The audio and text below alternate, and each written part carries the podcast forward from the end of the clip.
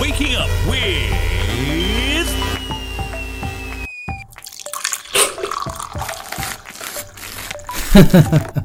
Shivraj Prashad, your host on Good Morning Grammar.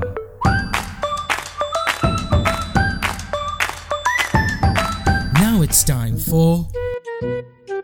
Words on Wednesday with Preeti Singh. Now, this Wednesday, Preeti takes on the pejorative term grammar Nazi. Now, this is an episode that she did on her Good Comms podcast last week. Let's listen in. These past few weeks, I've been wondering about things like good grammar, different languages that we speak, read, or understand, and their role in effective communication. Should accuracy weigh more than efficacy? Should purism be discarded in favor of laziness or what may be called Hinglish, Pinglish, slang, text language, or even millennial speak? If you speak well, are you a snob? If you don't, should you be worried?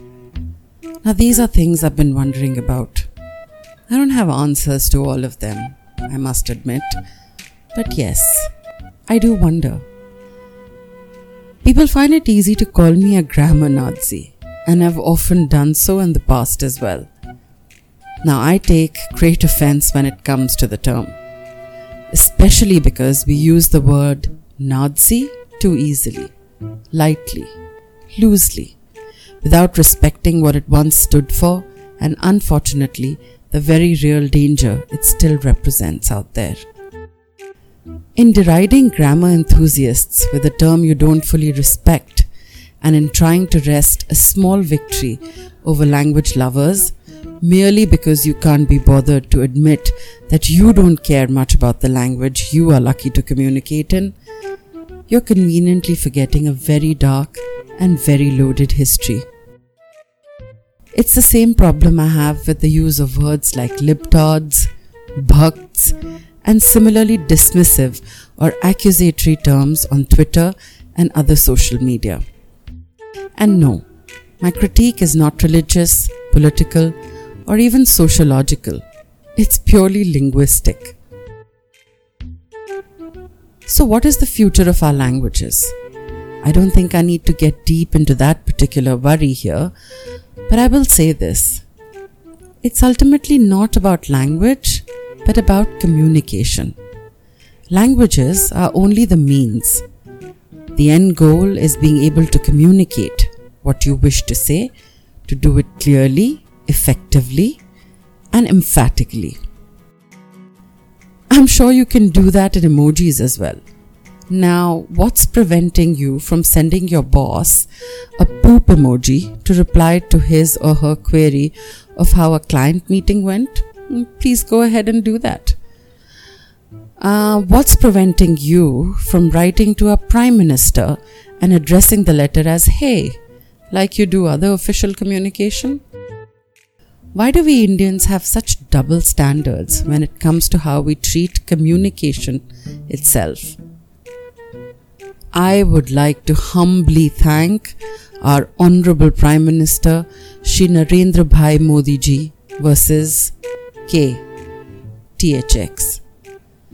You can't even be bothered to reply to a message saying, okay, thank you. Let's do away with the viciousness altogether then. Why don't we? Let's forget that there is a difference in the Hindi language between aap and tum and tu, or in the English language between T-H-E-R-E and T-H-E-I-R, or Y-O-U-R and Y-O-U apostrophe R-E. I get a lot of messages saying, How is your day going? Hope you're doing well. Both spelt as Y O U R. Of course, I get upset. But let's go back and let's do away with the Mananiye and the Honorable and the My Lords and the Respecteds, the Janab and the Hukum.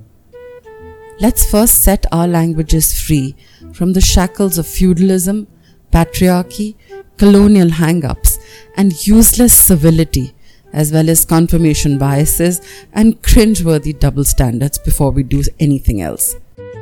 Then come and tell me I need to start clamping down on my love for the English language and good grammar. K. THX. It's easy to connect with me on Twitter or Instagram. My handle is the same on both. Truth About Nobody. That's T R U T H A B T N O B O D Y. Till then, see you next Wednesday for a word with me on Good Morning Grammar. I hope what you heard was useful, but we'd love to hear from you as well. You too can feature on any episode by sending in your request or feedback with a voice message on WhatsApp on plus 91 962 547 5442 or via email at shivraj at brevis.in. We'd be happy to read out your message here or even play it on an entire Friday special episode. Have a good day and stay tuned for another fresh episode of Good Morning Grammar.